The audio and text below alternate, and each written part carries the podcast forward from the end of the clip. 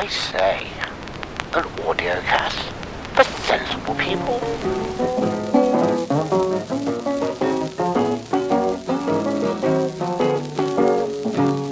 I listen all you prize fighters who don't want to meet defeat. Welcome, ladies and gentlemen, to the Duffercast. Listen all you prize fighters who don't want to meet defeat. Episode 3 Multiply Redundant. Take a tip from me. See off Joe Louis's beat. Maybe we should explain why uh, several of the Duffers are being extremely quiet tonight.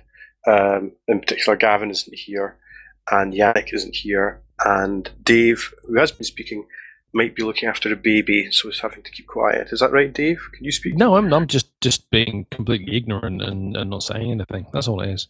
Oh, I see. I thought you'd gone back looking after your baby. No, no, you're just No, I- just falling asleep. I have passed the buck to the wife. She is uh, um she is looking well. In fact, he's in bed now anyway. So Ah, very good. So does he stay in bed for um the full night then, or does he wake up, or how frequently does he wake up?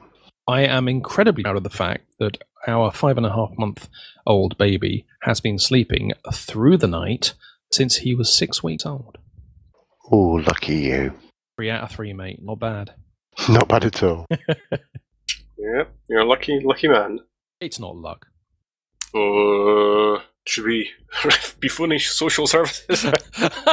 no, that's not quite what I meant. or you meant it's genetic?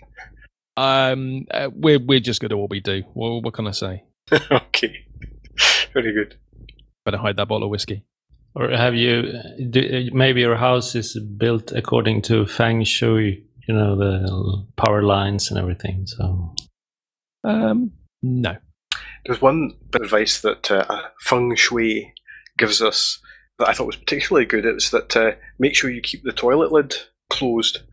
Um, they didn't also mention the other one, which I like, which is always remember to flush the toilet after use. You know, but these things really should be in there. I think Wouldn't keep the toilet lid closed get really messy after a while. that's a good point. Yes, I never thought about that. See, maybe that's where we're going wrong. We tend to lift the lid when we're using the toilet and then put it back again afterwards. So I do. The wife doesn't. Well, the wife doesn't lift the lid. No, she doesn't put it back again afterwards. Yeah. On on our list of things to talk about, uh, your toilet habits isn't mentioned, strangely enough. But uh, Let me- one thing, Let me just go and add it. yes, I can, I can see stuff moving. Yeah. Um, oh, we should uh, mention. I don't know who who put this in, but it's a good idea. Um, we should raise a glass to uh, at Theru on uh, status.net, Fediverse, who has reached Dufferhood. Cheers to Fe- Thero. Yeah, happy birthday. Yeah. Cheers! Happy birthday! I might open a bottle of beer in on uh, in his honour. I think we should. Uh, Theru is also, I think, one of the quite few people who actually have a Gopher site. Yeah, he has. Um, I've, I've looked at it as well. It's um, there's not a lot on there, but it's quite interesting. I had a Gopher site running for a while because it seemed like the cool thing to do. Um, you know, going back to the uh, the the age before the internet or before the World Wide Web. Um, but I, I I just abandoned it. Oh, talking about the early days of the web, did any of you read about Jumpstart, the search engine created by Yes, this computer technician in the University of Stirling? I thought that was an amazing story. I, I must have used Jumpstart, but I don't remember it because I certainly remember searching for pages uh, at that time, and since there was nothing else you could use, it must have been that. Yeah, I do. I saw it on the um, BBC website. It's um, something like five years before Google he launched it or something, wasn't it? Yeah, it was before any other search engine uh, existed at, at that time.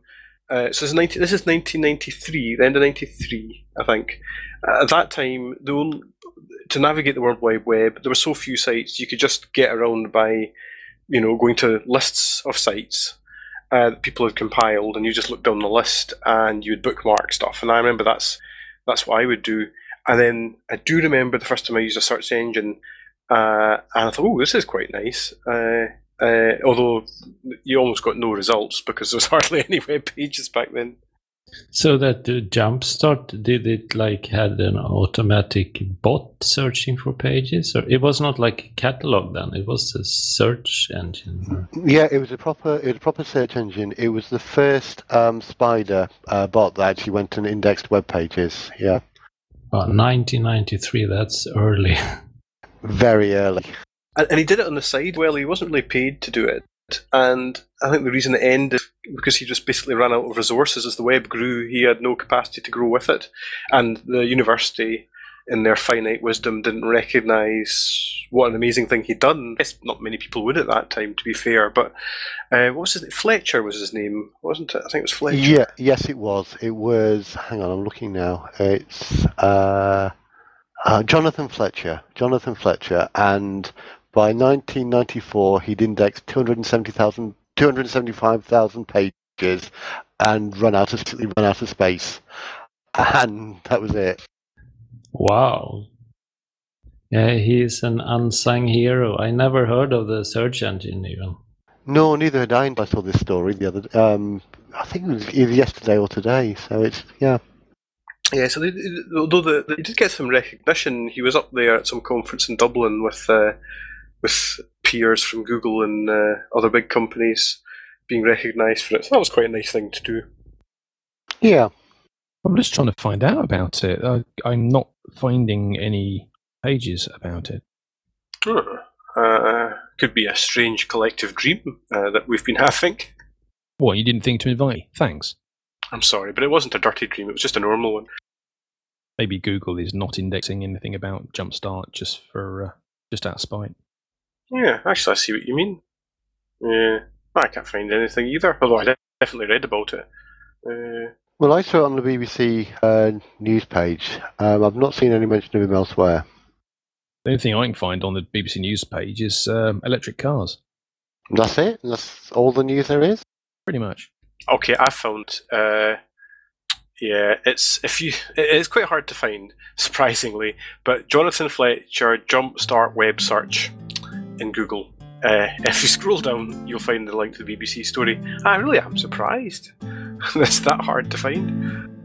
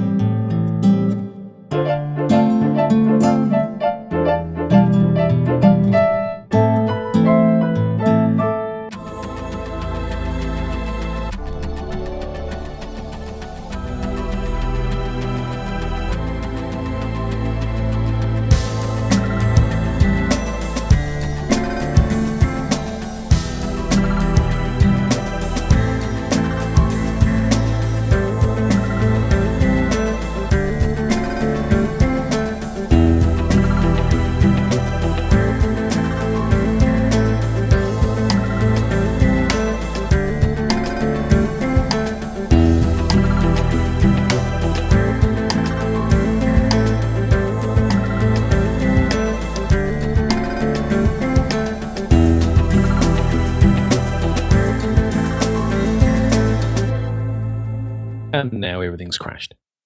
Oops. Everything has crashed. Everything. Absolutely everything.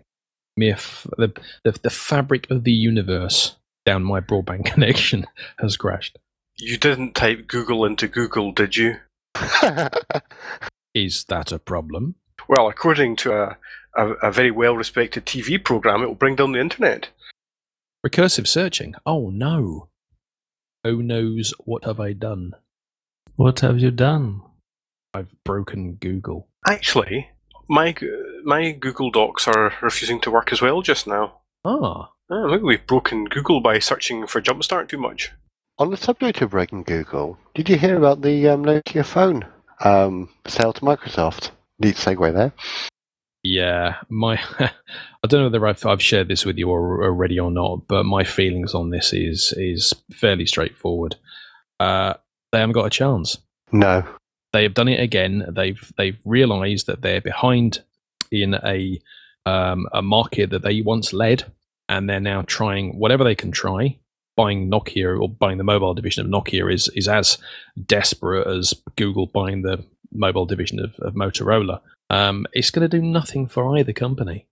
I did see one article actually that was quite interesting because what, what they were saying is basically Nokia have divested themselves of their mo- of the of making of you know they, they they've got out of making phones which is expensive and a, a race to the bottom which means that they can now focus on uh, location and something else and mapping and something else which they're actually quite good at and can then license that to other suppliers.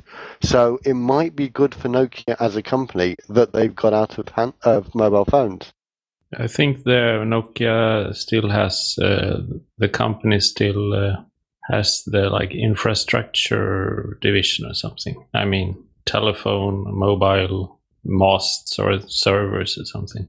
They've also got mapping and and the mapping thing apparently is, is actually doing quite well. It's just that it's licensed into other tech in, in, into other um, technologies, so you never see it directly. So basically, is it Here Maps? Is that Nokia's? Uh, that's the one. That's the one. Yeah, yeah. Because that's that's the one that I, I got. I, I, I got one of those ZTE open Firefox OS phones off eBay last week for last, and that was the mapping application on Here Maps, and I wondered where it come come from, uh, and I found out it was Nokia. I think. Yeah, and that yeah, and that's what what I was reading is basically if Nokia can get out of actually bothering to manufa- manufacture the phone and just supply all the uh, apps and stuff, you know, the stuff like Firefox OS are using, then they've got they they actually have a good future ahead of themselves, just not as a as a mobile manufacturer anymore. But at the same time, that then gives Microsoft the edge because they're now in the same ballpark as Apple are, where they are then creating hardware that can integrate much more tightly with the operating system that they create. It's uh, Microsoft has well, they have invented stuff, but a lot of times they have either bought up companies, like even DOS at the start, or they have like uh, um, worked together with some company and then like uh, withdrew with uh, a lot of knowledge. Like for example, their uh, SQL server, they did something with Sybase, which was the big, I think, the second biggest database uh, application one time. And then i think they collaborated and then microsoft went on their own and uh, hey ho they had a sql server. And uh, about the same happened i think with os2 and uh, That's right. IBM. nt and so collaborating with microsoft is usually very dangerous. I think the thing with Microsoft though is they've never been that good at innovating, and they've never been that sharp at spotting new trends. They, but they, but until now, they've always been able to take advantage of the fact that they dominate on the desktop. So the people wait to see what Microsoft are doing, or people have waited to see what Microsoft are doing, which allows them to catch up every time they miss the boat. And the question now is, with tablets and phones and what have you, will people make wait for Microsoft anymore? And if they don't, then Microsoft are really in trouble. It's my understanding is that um, that that new companies are the ones that really innovate, and you, you when a company is exploding on the scene like Google did uh, uh, during the last decade, that's when you'll see this huge flurry of activity. That's where a, a, a relatively big company can produce innovation. But then after the after about a decade, like you're saying, Microsoft lost the ability to innovate, and the only way it can get innovations in is by buying them. And I think all the com- big companies end up doing that. IBM went through that phase, and I think Google are now entering that phase where it's hard to innovate inside a big company. Um, so it's inevitable that they have to buy companies up to get the, the new ideas in. Um, but one interesting thing that I read uh, recently is that Apple in the US and the UK is starting to take market share away from Android again. Android's still dominant. Um, but new adopters are are, are showing signs of uh, picking up the the Windows uh, phones uh, that are that, that, are just coming out, uh, which oh, it's still uh, you know it's a still it's still a very small amount. It said, but uh, significant that the new adopters are, are are veering towards Windows phones. I was uh, with my son actually in the shop a few days ago because he was buying a new phone. So I just went. I don't know anything about smartphones, but and we looked at some Nokia with uh, Windows operating system, and the phone itself really felt nice, like it was really good hardware. I mean, just feeling of it. And I thought the Windows operating system on, on a phone it looked really nice and uh, with those big buttons, but then underneath is just Microsoft. So I don't think it's a very interesting product. No, I, I, was keen. I mean, I can, I can, I can see why that people might be moving away uh, from Android at the moment, uh, and that's you know because I that's why I'm interested in uh, Firefox OS. Is I'd really like to see something new and more open uh, than an, than Android, which is open source but not openly developed. So, are you interested in the Ubuntu Edge then at all, or or you just ignore that one completely? No, I, I would be interested in it, but can I? Can I? Uh, I don't think I can buy a. Can I buy a phone with Ubuntu Edge on it yet? Not yet. I don't think so. I think so. I think I think they have managed to install it on a Nexus though. Have have they not? Or am I? Or did I imagine that? You can certainly install Ubuntu Touch on a Nexus device purely because it is unlocked. Uh, this uh, Ubuntu Edge is like a specific model or something. It was just not an, any phone. That was the one. That was the one they tried to um, fund or claim to be trying to fund through Kickstarter. Yeah, I've heard a lot. Oh, sorry. Please go ahead. No, I was just going to say, as I understand it, the Ubuntu Edge was going to be the the first phone which has the Ubuntu Touch interface, the full Ubuntu Touch interface on it, including the um, the hardware and software ability to to dock the phone and it be- instantly become a desktop machine for you or a laptop machine for you. But yeah, Ubuntu oh. Touch the uh, is is the OS behind it, which they're I think they're ultimately going to move Ubuntu across to wholesale. Um, I think Mike, somebody I don't remember who, but pointed out that Microsoft is not really a software company; it's a platform company.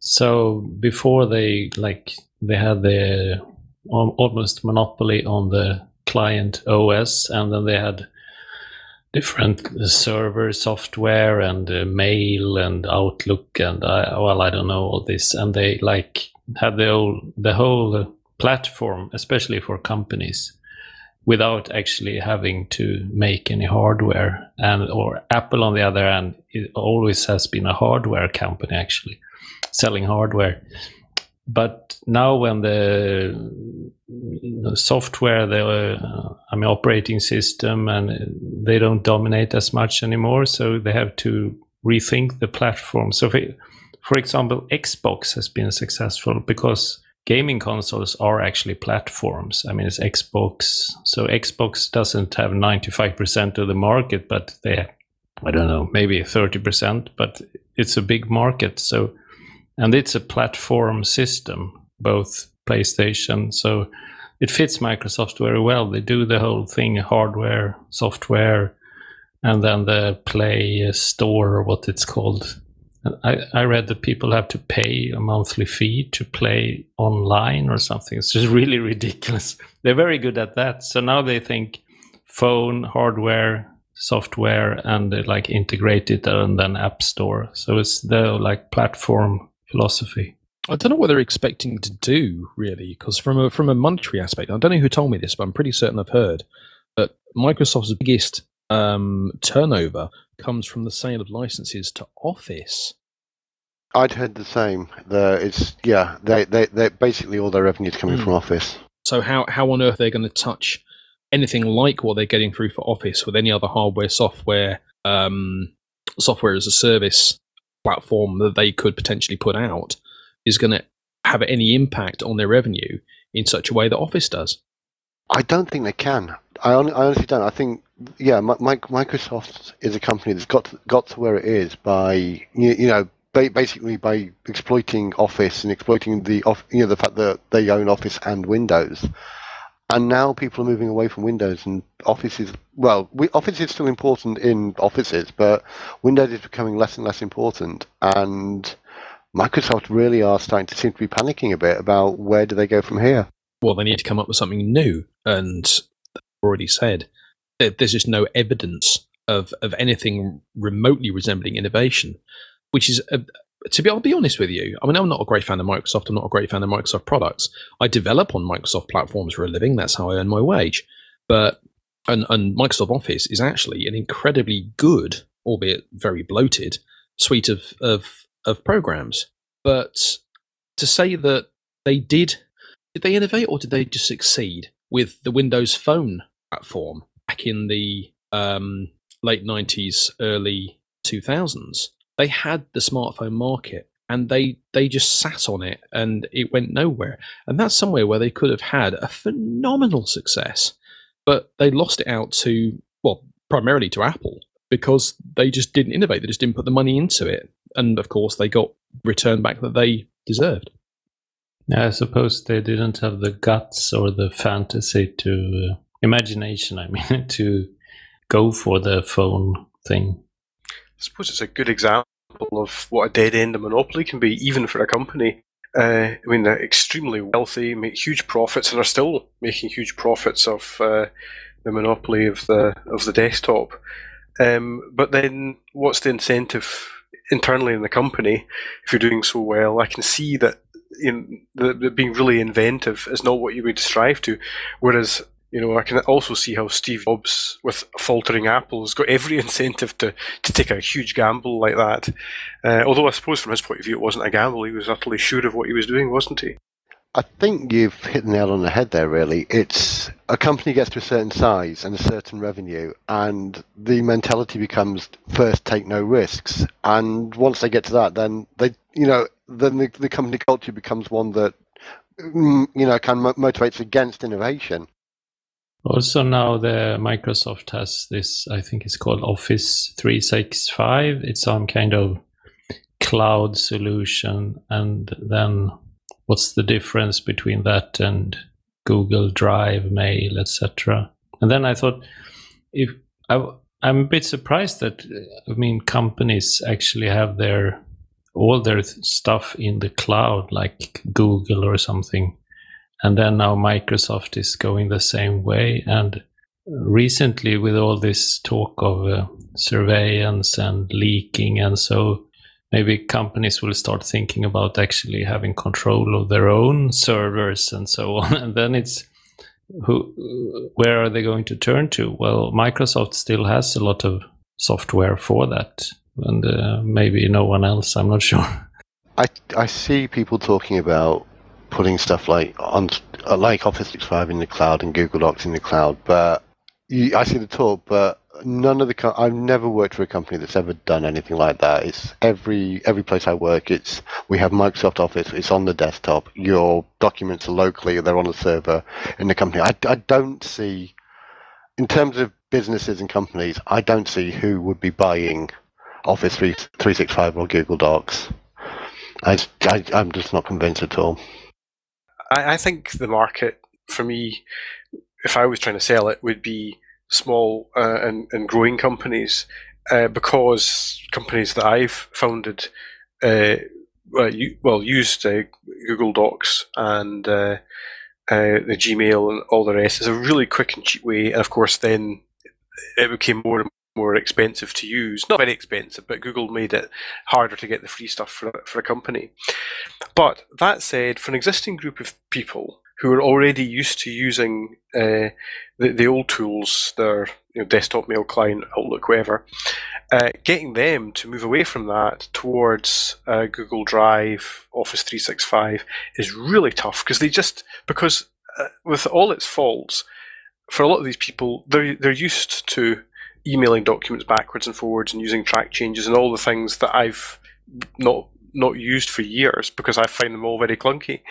Um, so I suppose it's it's it's, it's the age old problem is if people think it's working for them, they're not going to change, and so it's a generational thing. The generation has to die out and retire, as it were, and a new generation comes along and embraces the new way of doing things.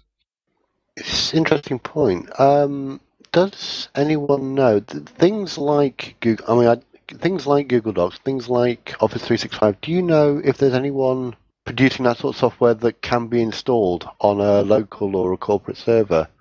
Because that I can see, I can see uh, that, that that would be popular. I still don't think major companies are going to put stuff in the cloud. Don't know whether The open closest cloud I- has. Go, go ahead, Dave. I was about to say exactly the same thing.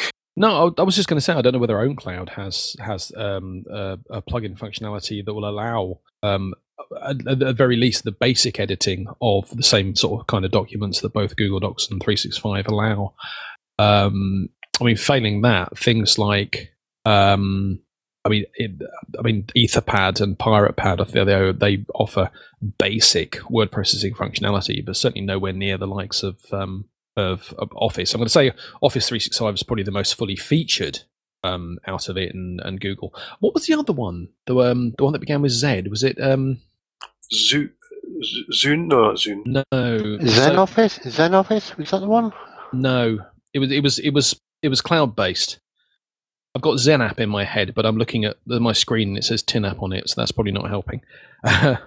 No, I know, I know. I can, I can almost, I can think of the one you mean, but I can't. Uh, but I don't know whether Microsoft um, acquired that in order to put 365 together. Now that I think about it, Yeah, I mean, uh, OwnCloud is something that I use now, and it's a direct comparison, but to say Google Drive is is unfair because there really is no te- text editor to compare with Google Docs text editor or, or a spreadsheet or anything like that. Uh, as far as I'm aware, at least the default installation. Maybe there's some plugins or apps for it that enhance it. Um, but the desktop client syncing is, is is now rather good and I can access the phones and the files from my phone or my laptop.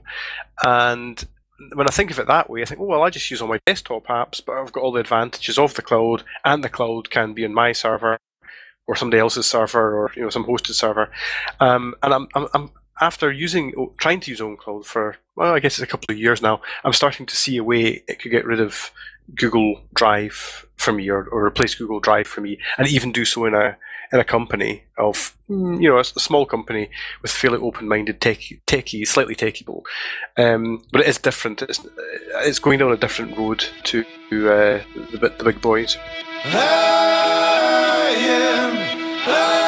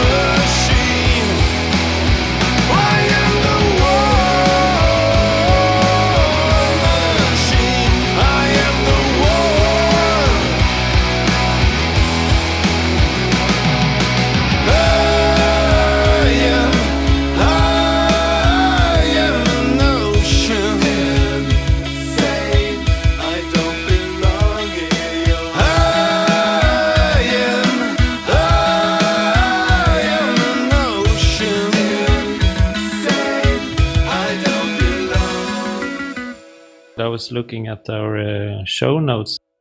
I can see there is like a marking around certain of the text boxes or cells. Maybe it's called cells. And it says like it's a green one, and then it says Andrew.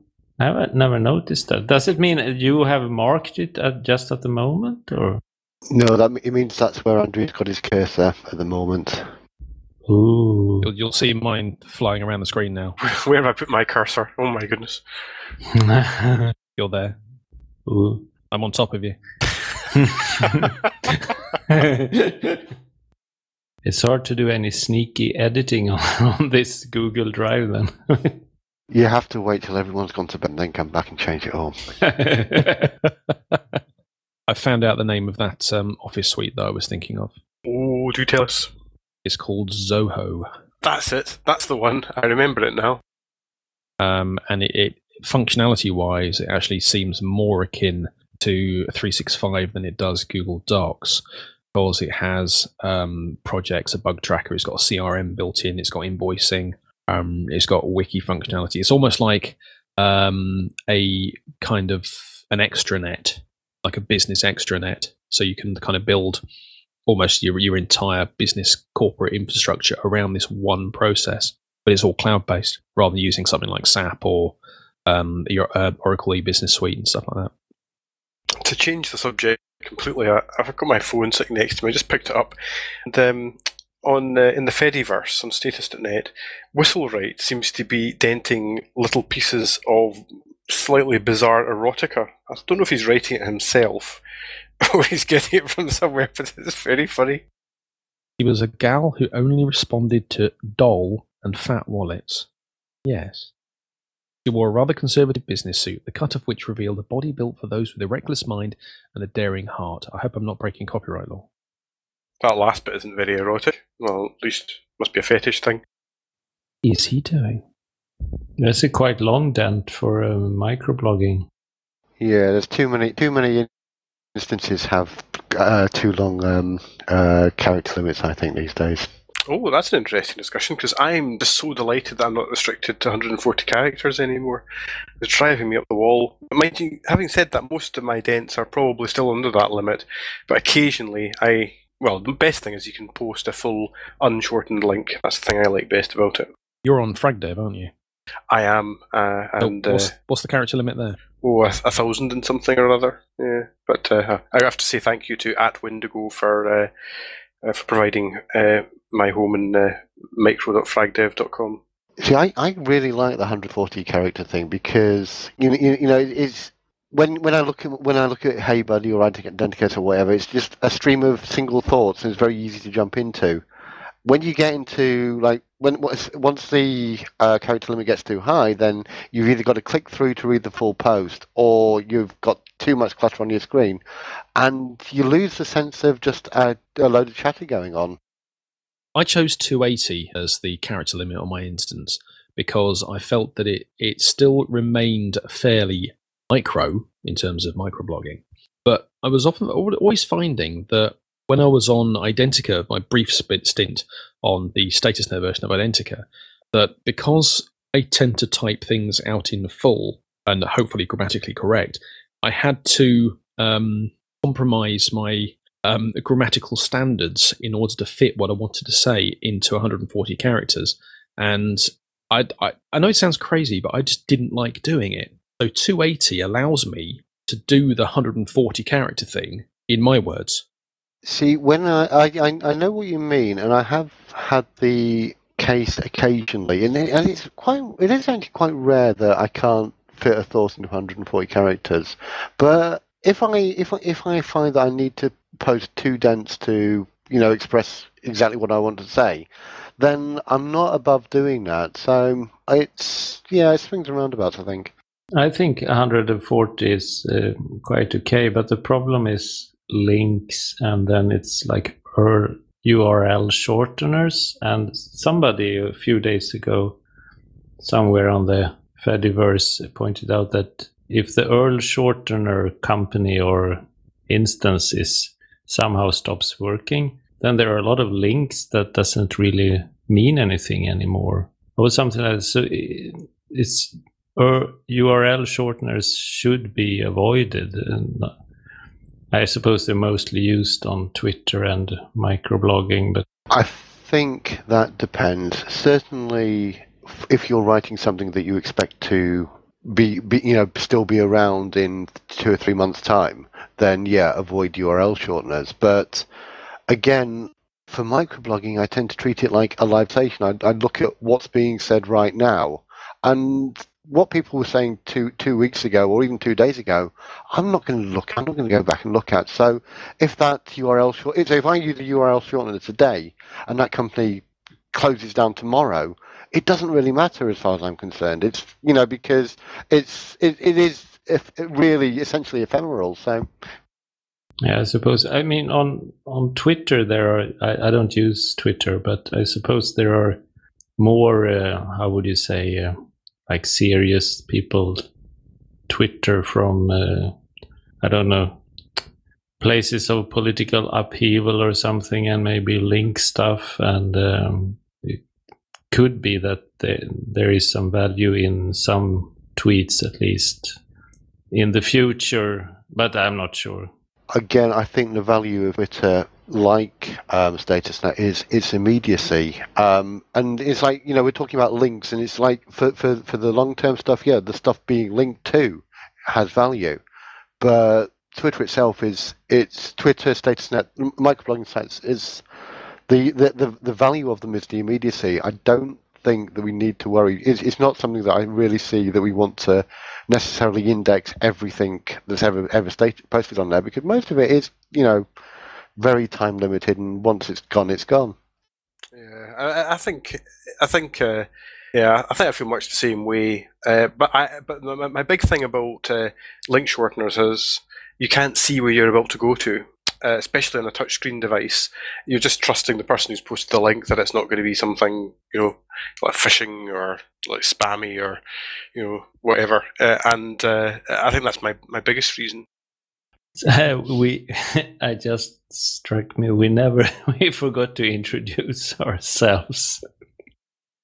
Well, I did introduce the people that weren't here. Good morning. This is this is the Duffercast. I see what you nearly did there. Yes, and it's the award-winning uh, but but uh, the Duffercast.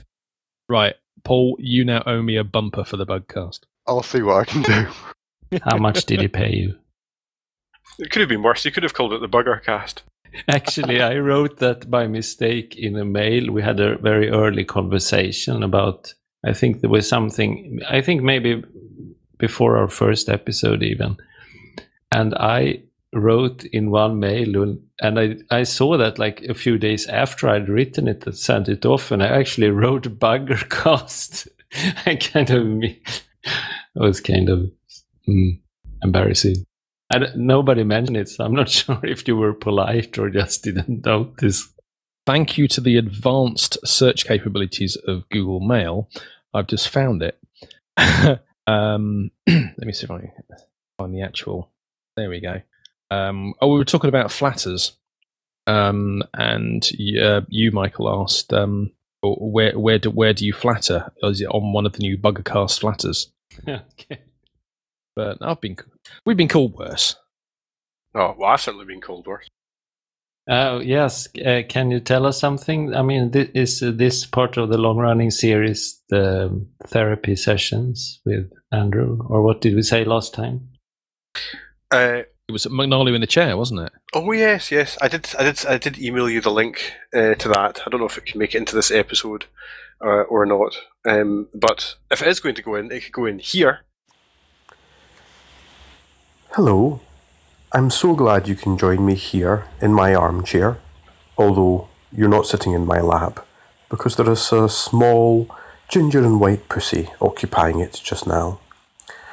I'm sat in this extremely comfortable armchair in Mingus or Menzies Castle, in the heart of Scotland, near the village of Aberfeldy.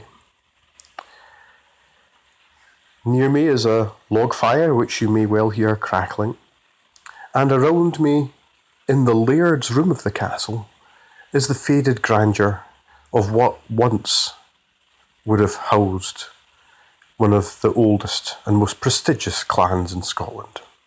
Of course, the whole clan thing is a bit of bollocks. That's mainly tourism these days, like kilts and uh, even whiskey to some extent. But I'm not going to sully this with that kind of cynicism.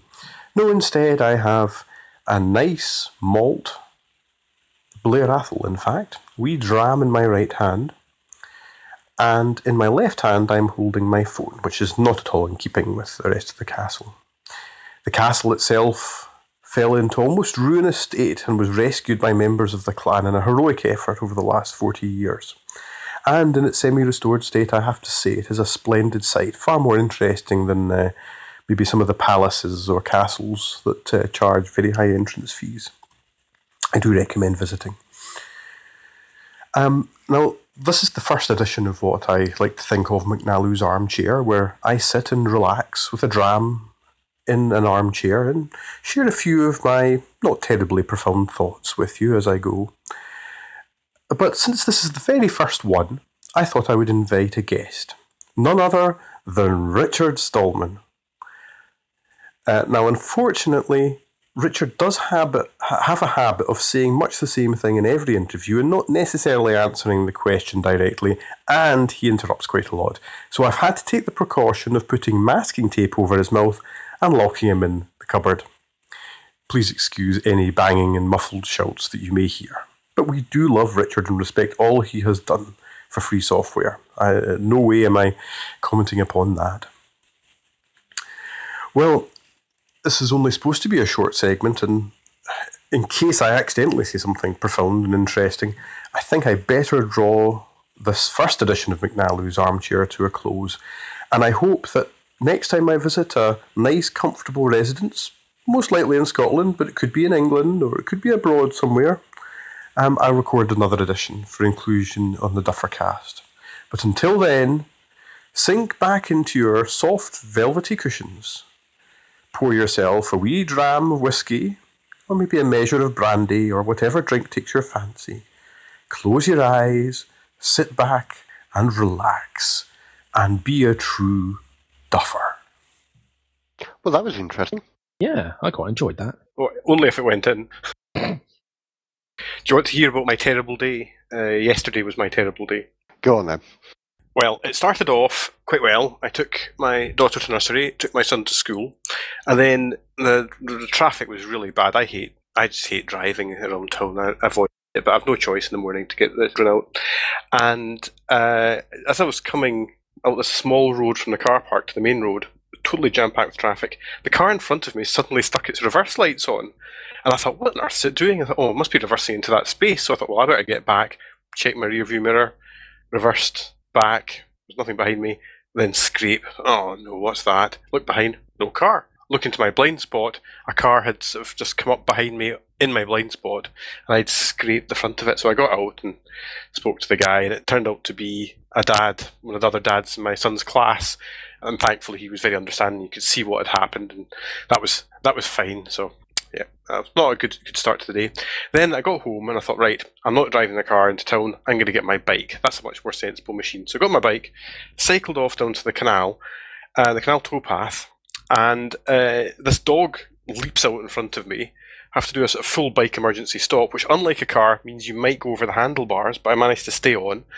And then the dog, to my utter amazement, uh, was running with its head bent backwards, so it was looking in the opposite direction to it was the direction it was running, and then slammed it into the front of my bike. so I got run over by a dog. Must be a duffer dog.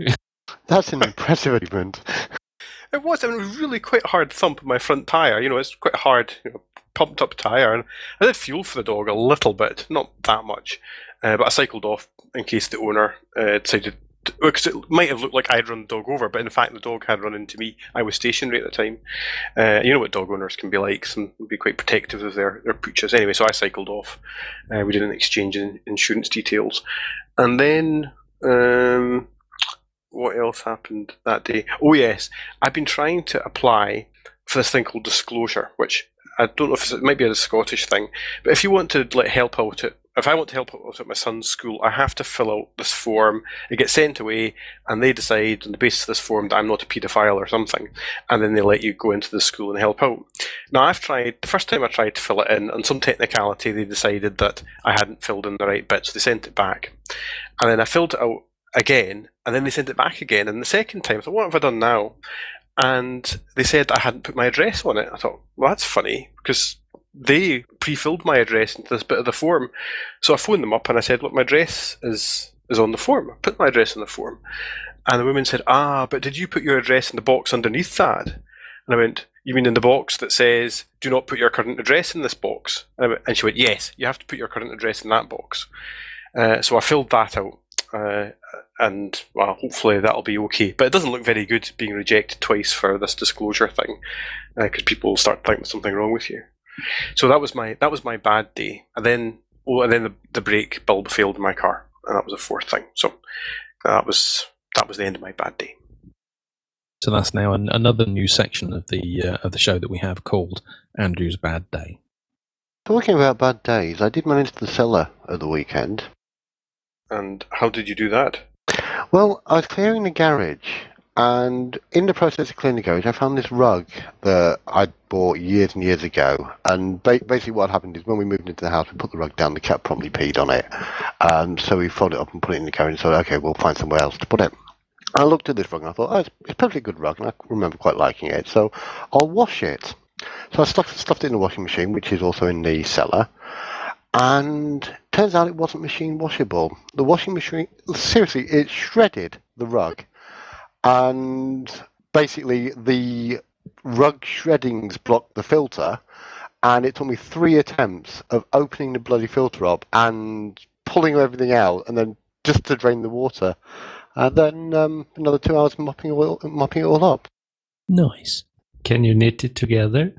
No, no, it's it's utterly destroyed. It's utterly destroyed. It's um, I will never go near a washing machine again. Can you just put the, the, the, the pile of mangled threads in the middle of the floor and say to everyone that that's my new kind of rug? That's what it looks like. well, well, maybe maybe we could position the um the couch over the hole, and um, if no one can see the rug, then no one will see the hole. Can't you glue it to the floor? It would still have a hole, though. I mean, I mean ser- ser- seriously, the, you know, you know, it, it it just wasn't machine washable at all. So the thing has, the, the washing machine has literally shredded it. You reminded me of this. I guess you could call this uh, uh, McNally's confession because this is a, this is a confession that when I was in my student days with some friends, I rented this uh, a huge a huge number of us, like fifteen of us, rented this lovely house somewhere in the west of um, Ireland, and we stayed there for a week. And it had this amazingly huge sitting room, uh, and it had lots of this, uh, two two sofa suites in it. Uh, and another half of the of the living room was empty. It was it was a ridiculously si- sized room, even with two sofa, like two three piece suites in it. But what we discovered is that the, the casters on the uh, on on the chairs were such that if you sat in the armchairs and there was four armchairs, then you could sort of walk yourself around the living room. And so we used to play this game called Daleks, where basically we would just pretend to be Daleks in these armchairs. And we did this all week, especially when we were a bit inebriated. And when we, were leaving, we'd noticed that we'd actually ripped up quite a lot of the carpet. We hadn't noticed until we started tidying up before we left. So what we did was we left the, the sofa, the three piece suite, in the strangest positions in this large room. You know, totally like no, nobody would ever sit or use the room in that configuration, just in the hope that the person who owned it wouldn't notice what had happened to the carpet before we managed to hightail it back to Scotland. Not something I'm proud of, actually. A very naughty thing to do. But then he, he, he, he never he never got in touch. He didn't seem to be too bothered about it. Uh, well, uh, let's hope NSA is not recording all all your all all your confessions because then maybe you will have any very uh, even more trouble the next time you have to fill fill out one of those forms for being in, or doing duty in school. Yes, we wouldn't want that. Although there wasn't a, a part in the forum for have you played Daleks in a house on the west coast of Ireland and destroyed a carpet? That wasn't one of the questions, I don't think. Maybe that will be in the future. You know, visa applications for to the US. Like, have you ever been a member of a communist party? Have you ever been treated for mental illness? Have you ever been? I don't know. There's a long list. Maybe they will add something like, have you ever played Daleks in in a sofa before? Yeah, oh God, well, some of those quiz. I remember it was that Green I ninety four temporary visa form, visa waiver form that I had to fill in when I used to travel over to the states. And I remember there was one question like of the ones you mentioned that really got me. It was something like, "Have you ever knowingly or unknowingly convicted a crime that you were or were not prosecuted for?" So if you were if you unknowingly committed a crime that you were not prosecuted for. Uh, well, uh, basically, it- whatever you answered, you'd incriminated yourself.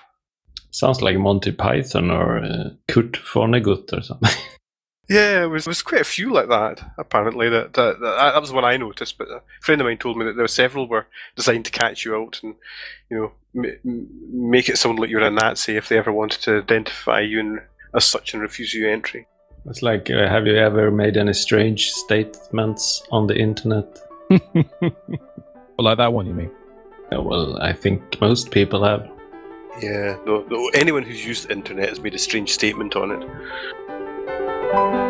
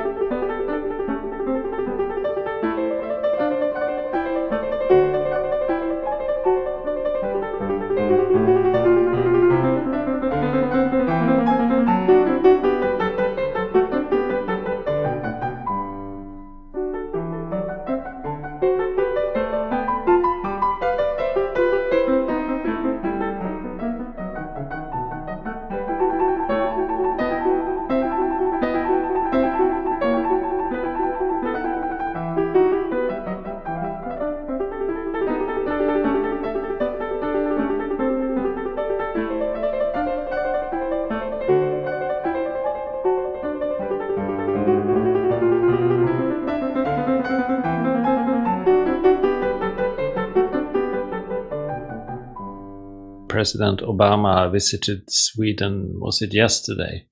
And one of the public service TV channels, they had like from 10 in the morning to, I don't know, 6 in the afternoon, you know, uh, blah, blah, blah, blah, blah, blah, about this visit. Well, it wasn't much Obama because he was in, he, was, he wasn't visible very much, but they had a lot of people in the studio. I just saw small bits of it, but it's like, Wow, I don't know. It's just a political ritual, really, of, of a state visit. It's not like they do anything, I suppose.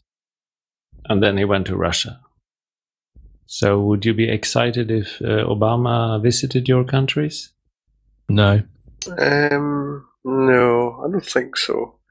Um, has he? I don't think he's ever been to Scotland, but he certainly, obviously, he's been to London, hasn't he? He might have done. I don't remember. I can't remember to be honest. Yeah, it's. Um, I know he's spoken to Cameron, but um, I don't know if. I don't know if he has been to the UK.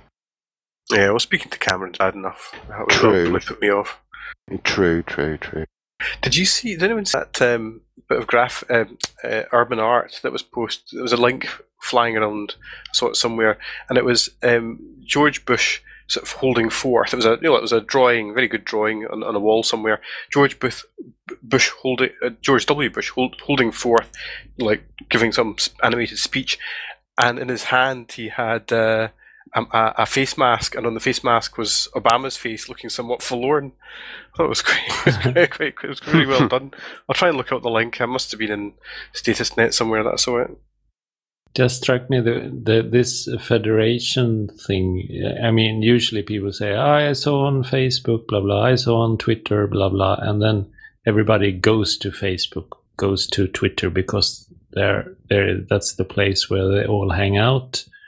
But when we mention, well, you can mention a website or something. But if you mention somebody said on his status net or his pump.io instance, and it's not so obvious where to go. And I suppose if you never heard of this, it's totally incomprehensible when we refer to it. Yes, that's a good, that's a good point. It is a bit of a it is a bit of a problem. Uh, I don't even know what to call it, so I call it StatusNet and I call it the Fediverse. Uh, it's almost like we don't even have a name for it. Uh, it's it's confusing. Um, I suppose I suppose uh, I suppose Fediverse is probably the best that we've got, but it sounds a bit a bit strange and like, a bit like the FBI runs it or something. This is one of the downsides of having a, a non-centralized social network. Is that I mean, particularly particularly when status.net is actually going to be moving away from status.net at some way, uh, time in the near, very near future. It, there is no central name for this this product other than what what is now GNU Social. If you go to GNU Social, you don't actually get to see any of our posts. You have to go to one of the instances that use it, not the software. It's the the platforms that run that software. True, true. It's um, yeah. I, I think it's that's one of these things. There's not really any way get, of getting around that. You just need to, yeah. It's, as as people start using it, as people get used to the idea, then it will grow. I hope. Mm.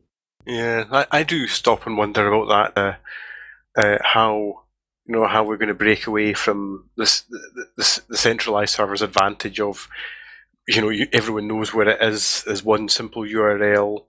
Uh, that you know, the, I'm sure the federation stuff, the remote instances talking to each other. I'm sure that's a technical problem that can be solved. Um, but uh, you know, I suppose in, in Pump.io they've got that that fire hose thing, haven't they? So Yeah. something like that. You know, the, the central, I don't know, thoroughfare for all traffic uh, uh, is needed somehow.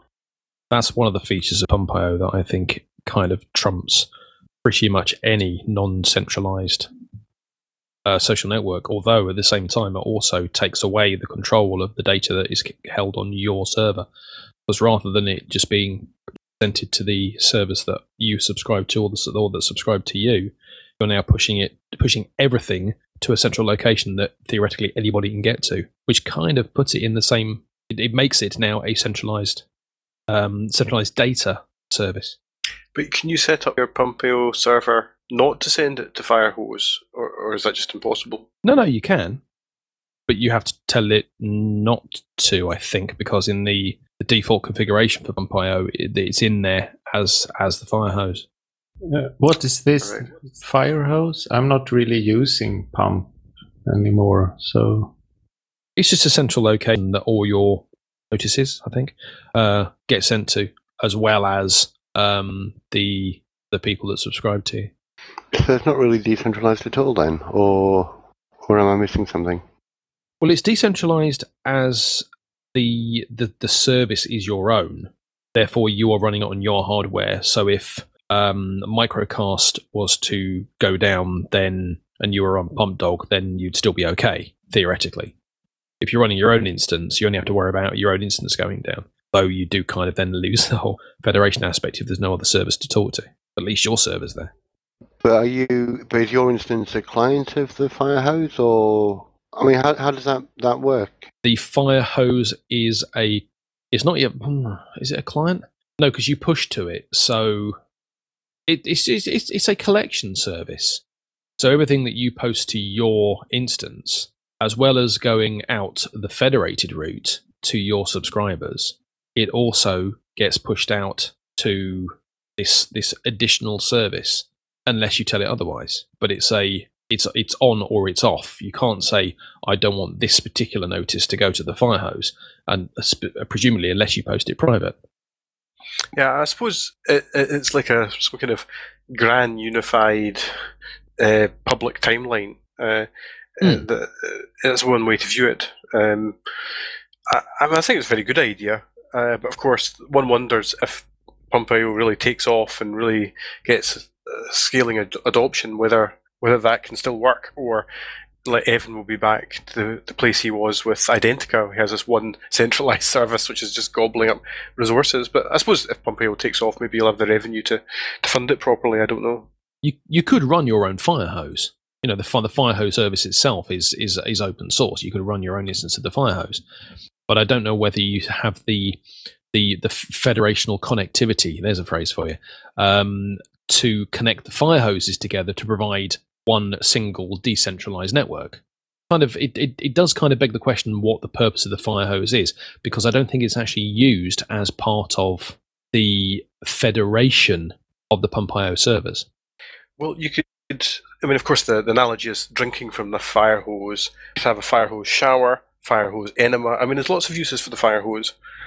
Don't forget ball cockery.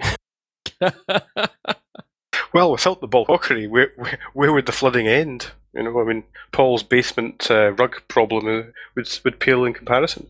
I don't think your com- your common plastic ballcock is actually going to have much of an effect against a I don't know how many um, pounds per square inch fire hose. That's true. That's why you need a brass ballcock. I think even a brass one would suffer. Titanium. How expensive would that be? Well, I'll go to my plumber's merchants tomorrow and uh, and tell you how, how long he lasts for when I ask for it. That that'd be something though, wouldn't it? Gold plated taps and uh, and and waste and t- titanium ballcock. You can just see it in the uh, the home information pack if you try and sell your house. We've got titanium ballcocks. Yeah, I, I don't know about you guys, but see when you go into a, a plumber's merchants or a, a car spare parts depot or whatever it is, and do you have? Well, I always get this thing where I go in and I ask for something like a brake bulb, like I had to do the other day, and the guy looks at me like, "What do you want a brake bulb for?" And then he asked me some question like, "You want a pair of brake bulbs, don't you?" I went, "No, just one." Uh, they always say something that make me feel I'm an idiot. I don't know. Maybe that's, uh, but it's in particular these trade counters. Maybe I just don't look like a car mechanic or a, a plumber or whatever they, they usually deal with. As luck would have it, I used to work in both a builder's merchant and a car accessories retailer. um, but you usually, I want a brake bulb would be responded with the phrase, "What car is it for?" Yeah, okay. I did say I did I did specify my make and model of car and fully expected him to then ask me the registration number, which he did. Uh, but you see that went, that went, bit, bit went fine. It was only when he asked if I wanted a pair of bulbs, and I said no. He gave me the look like "Oh, idiot. You want a pair of bulbs? Again, that kind of makes sense from from having worked in that environment. When you when you when you're replacing bulbs, it kind of makes sense to replace both of them at the same time because if the bulbs have been active for a long time, they do deteriorate. So you know, a bulb that I mean, a brake light is a 21 watt bulb, and over time, the the brightness of it, it will go down to the point where it only looks like it's a five watt bulb. So replacing one, you replace both. Certainly with um, front headlamps, because they they run so hot, they deteriorate quicker. So if you're going to re- if one goes and you need to replace it, it is better to replace the two. So again, it it, it, it is kind of understandable. Else, the other guy was completely ignorant. You see, you could have said something like that to me because I know for brakes, I've replaced brakes in my car myself, and I know obviously you don't just replace the brakes on one side. you always like to have a matching pair of brakes for fairly obvious reasons. But it never occurred to me that there might be a similar sensible reason for bulbs. But thank you for enlightening me. And next time I'll go in and I'll say yes, please. I'll take your implicit advice uh, and spend one pound eighty instead of ninety p, which is what it would have cost me. I think I listened to this conversation and break. It took me like two min- minutes or more to realize it. It had something to do with the brakes of the car. I, I thought of brake like in broken. So I thought, well, what is brake bulb? So I, I tried to frantically find it on the internet while you were talking. It's a brake bulb. What's this strange stuff? Well, I suppose there is the the light that comes on in the dashboard that tells you your car is broken in some way. That would be a a, a broken bulb. Uh, but, you know, yeah, it does make some sense. Yeah, or it, it, it's a a lamp that is lightened up will tell you that you need a, a, a brake. Or even the red triangle you put out when you have them down. Except it's not um, self illuminated, so that probably doesn't count. Hmm. You might have come up with a good invention. Yeah, that's a brake bulb. Every car should have a light on the dashboard that just says Duffer, and it just appears randomly for no apparent reason whatsoever. Patent it now. Patents. It's open hardware. Duffers are open hardware, or no? Did I misunderstand? I suppose that's as good a definition as any. It's a bro- broken hardware. I don't think I've got any open hardware in the house. I'm trying to think of one device I have where I would say, "Oh, that's open hardware." Lots of open, you know, like free and open source software, obviously, but open hardware, hmm, not so sure. oh, cups, glasses, cutlery. That's open hardware. Tables, chairs, The nuts and bolts that hold them together. Door, doors. okay, I was thinking more of the electronic goods in the house, but uh, yes, fair point. I think an ordinary lamp, or you know, there's not many patents in those, I suppose, unless it's these new types of bulbs or something. Maybe they have a lot of patents. Angle poise lamps are probably um, patented. Yeah, I've got a few of those bedside lights where you just touch any metal part of the light, the base or the stem, and they change brightness. I imagine there's a patent in them. It's a very good idea. I like it. Now I just, well, maybe not changing subject, but I remember that a very old type of bottles where the the how do you say the cork or the plug or something. It's uh, well, it used to be made of porcelain, and then it's like a metal uh, thing that locks the plug on the bottle. Do you know Grolsch. what I mean? yeah, Grolsch uses that. Uh, actually, in Swedish, if I translate it, it's uh, called patent cork. As in, yeah. I just remember that. It must have been a patent of it like a hundred years ago or something. Oh, that's interesting. Because I actually have a bottle of some posh fizzy pomegranate juice that somebody brought me when they came around that has exactly one of those things on it. But it, as far as I know, in English it doesn't have a, a name. But I shall refer to it as a patent cork, knowingly in conversation from now on, uh, and refer them to this episode of the Duffercast if they object. Yeah, they're still made, I think. I think I've seen in shops that you can actually buy such bottles.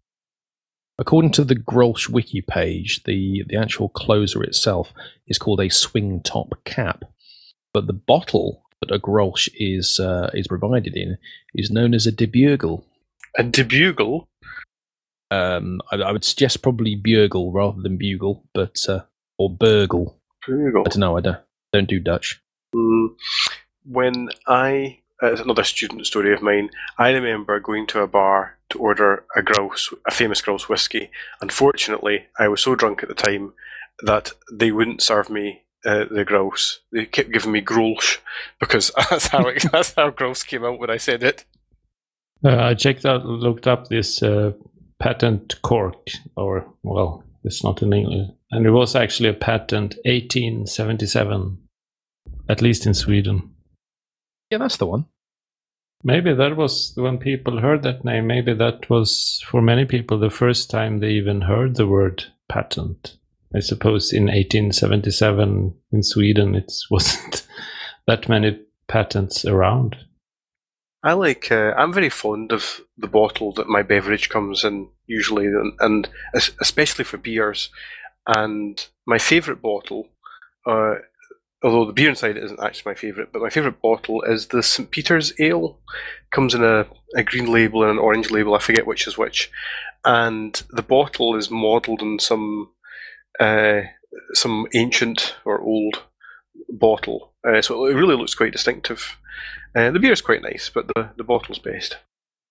Is that a St. Peter's brewery? Yeah, I- think it's a, quite an interesting story. Like somebody who worked in the city got fed up being a city lawyer or stockbroker, or whatever it was, and thought, right, I'm off to Norfolk or some county in the south of England, and said, I'm going to set up a brewery. And so that's, I think that's St Peter's Ale. That's sort story behind it, and it's you know he's done a pretty good job, I have to say. Seems to, well the, the the beer is available in most of the supermarkets around the country. Yeah, the bottle looks pretty unique. They have their own style then. Yeah, it's a, it's a replica of a of a bottle from some well, hundreds of years ago. I think it said. Yeah, it looks great. Yes, well, a little bird tells me uh, that uh, we're coming to the end of this episode of the Duffercast. And the whole thing is of such high quality, so it's very hard to cut anything out. Well, that'll make the editing very easy then, won't it? Well, it's actually quite. It actually is quite easy because it, in order to cut cut the dross out, since we're in multi-channel, you just have to delete my track, uh, and then there'll be a lot of awkward pauses. But other than that, it'll be fine. Well, the bad news is that I'm going to be editing this particular episode, um, so it's going to it's not going to come out anywhere near the, the quality that uh, that Gavin would normally have, have done, um, for which I apologise in advance. Uh, and unless anyone else is desperate to do it, I'm happy to write the show notes again. I quite enjoyed doing it last time. Well volunteered. Should we should we do this Irishly? And uh, no offence to anybody who is Irish or of Irish origin, um, and and introduce ourselves on the way out so that people do know who we are. Yeah, that's, that sounds like a great idea. And I'm offended. Well, a third of me, maybe a quarter of me, is offended because uh, I am a bit Irish. How how did the Irish come into the this? Well, when a mummy and a daddy love each other very much,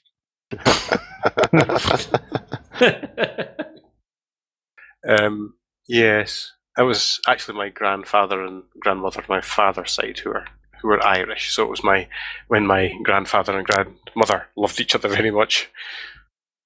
yes. Anyway, should we should we go from the uh, the, the, the the top of the list down and uh, bid our farewells? Which list? Sorry, this, this sounds extremely penal, doesn't? Oh, I see in the in the mumble window. Yes. Well, in that case, I would expect Paul. Good night. Uh, I'm Michael, uh, also called Inscus. Uh, thank you for listening this far. You are a very brave person. And I am Andrew, also known as McNalu, and I bid you a good night. And I'm amazed at your patience for getting this far. And I was the love bug, or the one known as Dave. And I don't know what the rest of them are talking about. This show's only going to be six minutes long, so I think you've done done pretty well to get here as quickly as you have done. Um, if you want to find out more about this show and, and what we're all about, then our website is at duffercast.org. Now listen, all you prize fighters who don't want to meet defeat. Listen, all you prize fighters who don't want to meet defeat. Take a tip from me, be off Joe Louis's beat. Now he's won all his fights. 23 or 4 and left 20 of his opponents lying on the floor. They all tried to win, but the task was too hard. When he laid that ham bone up against that board, listen, all you prize fighters, don't play him too cheap. If he lands with either hand, he'll sure put you to sleep. Have we started recording yet? Uh, no, I'm going to go back. Hey, that's my line. I'm going to go back and do that in a minute. Oh no, the recording didn't work. We have to do it all over again. What? All four of them? yeah, all four of us are recording. Wow, we are really multiply redundant. That's that's just impressive. Multiply redundant. Is that a show title? I think that's a show title. Is that is that recording or is it just our red noses? I don't know, but it makes a, like, a nice pattern on my screen because it kind of goes right, left, right, left. And, and then there's also an A little ball on top and a plus next to it, next to in, Inskius, Inskius and Lovebug. What's that about? We're special. They're authenticated. so I might not be the real McNalu. How will I know? If you right click on your name and choose register, Aha! Right. And then I'll know I'm me. yes, but it does mean that if you reinstall your Mumble client, you'll have to um, take your Mumble certificate with you. Otherwise, you won't be able to log in with that name. Right. Okay. Okay. This is something I'll do. I, c- I can do offline. I presume I don't need to do it right now when I'm No, no, no, a bit not, tired not at all. will screw it Not up. at all. Right. Otherwise, you'll have to be McNarlu underscore or something. Oh no, I wouldn't like that. No. The, these red dots, it, yeah, it's a bit zigzag. It looks a bit like slalom, slalom, uh, you know, skiing. Yes, Slalom. Slalom, yeah. It could almost be a transparent domino. I'll just take a screenshot of this uh, so we can link to it in the show notes, just you know, just for completeness, because our listeners don't know what we're talking about. Send me that. That could be our album art for this week, this month. Yeah, we can call it hot lips. Ooh, you should get together with uh, uh, at Whistlewright and uh, turn that into an erotic short story. S- slalom with hot lips. Or what was the show title? Um, multiply redundant. Oh, that's that's capture captures it very well. Well, I see the explanation is that we're so redundant that you could lose all four of us from tonight's show, and it wouldn't have affected the quality. I think it would have improved the quality actually. Maybe you could re- release it as four separate tracks, and people can like put them together. You should have some easy to use program, and you can just shuffle shuffle Yeah, that's the channels around, and you, you can listen to it five, ten times, and it's like new every time, and it does it makes absolutely as as um, yeah, I, this, I, yeah. the level of uh, making sense is the same, however you shuffle them around. Podcasting for hackers. We say we give you the the individual tracks. We'll leave you to sort them out yourself. Why? Here's an idea. Why don't we just release 273 seconds of silence? That'll rake in the money.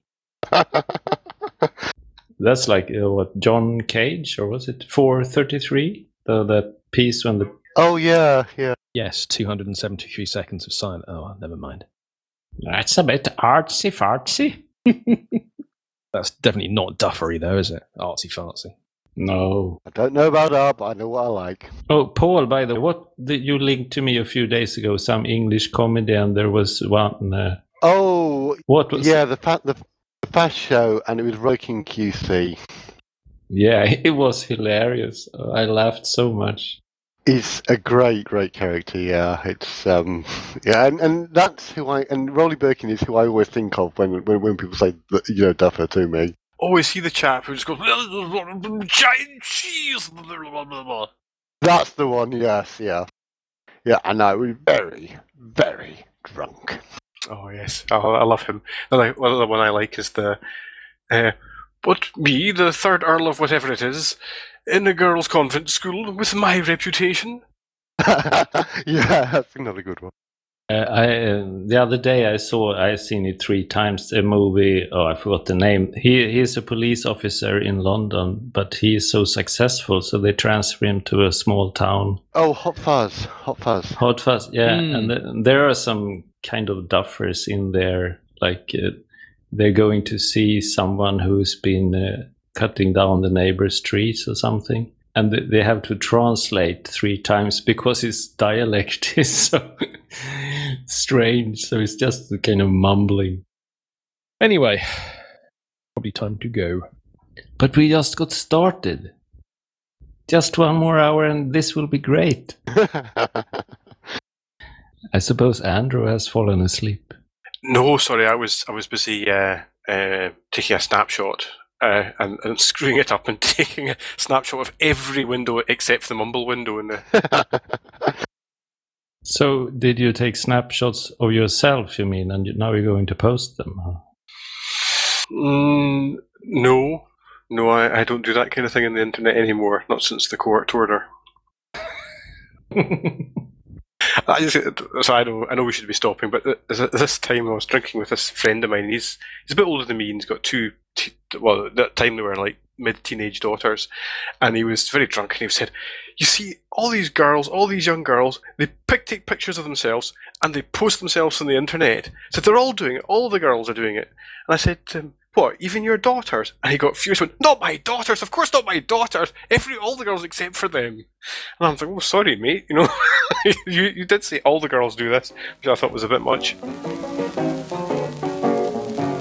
Now he packs dynamite in his left.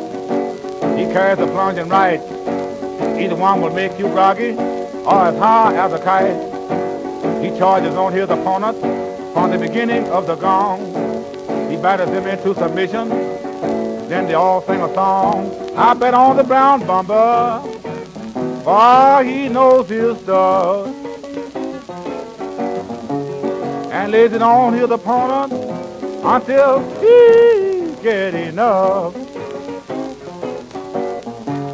Now he's a natural born fighter who likes to fight them all. The bigger they come, he says, the harder they fall.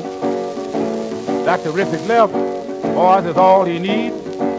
But that six ain't right. come with lightning speed. Listen, all you prize fighters, don't play him too cheap. Take a tip from me, stay off Joe Louis's beat. How's that? Uh, just don't breathe. Okay, I'll try and breathe. It was on conti- it, was on continuous. So I'm sorry about that. It's um, Ah, yeah, last minute um, configuration changes. My my my bad. voice installation. Yes. that's- Yeah, that's- funny, funny that. Yeah, yeah. It's, um, started trying out Antagos, which I've probably mispronounced. But um, there you go. You need a prescription for that. Pardon? Pardon? I think he was asking if you had a prescription for it. No, you get it over the counter. Right, right.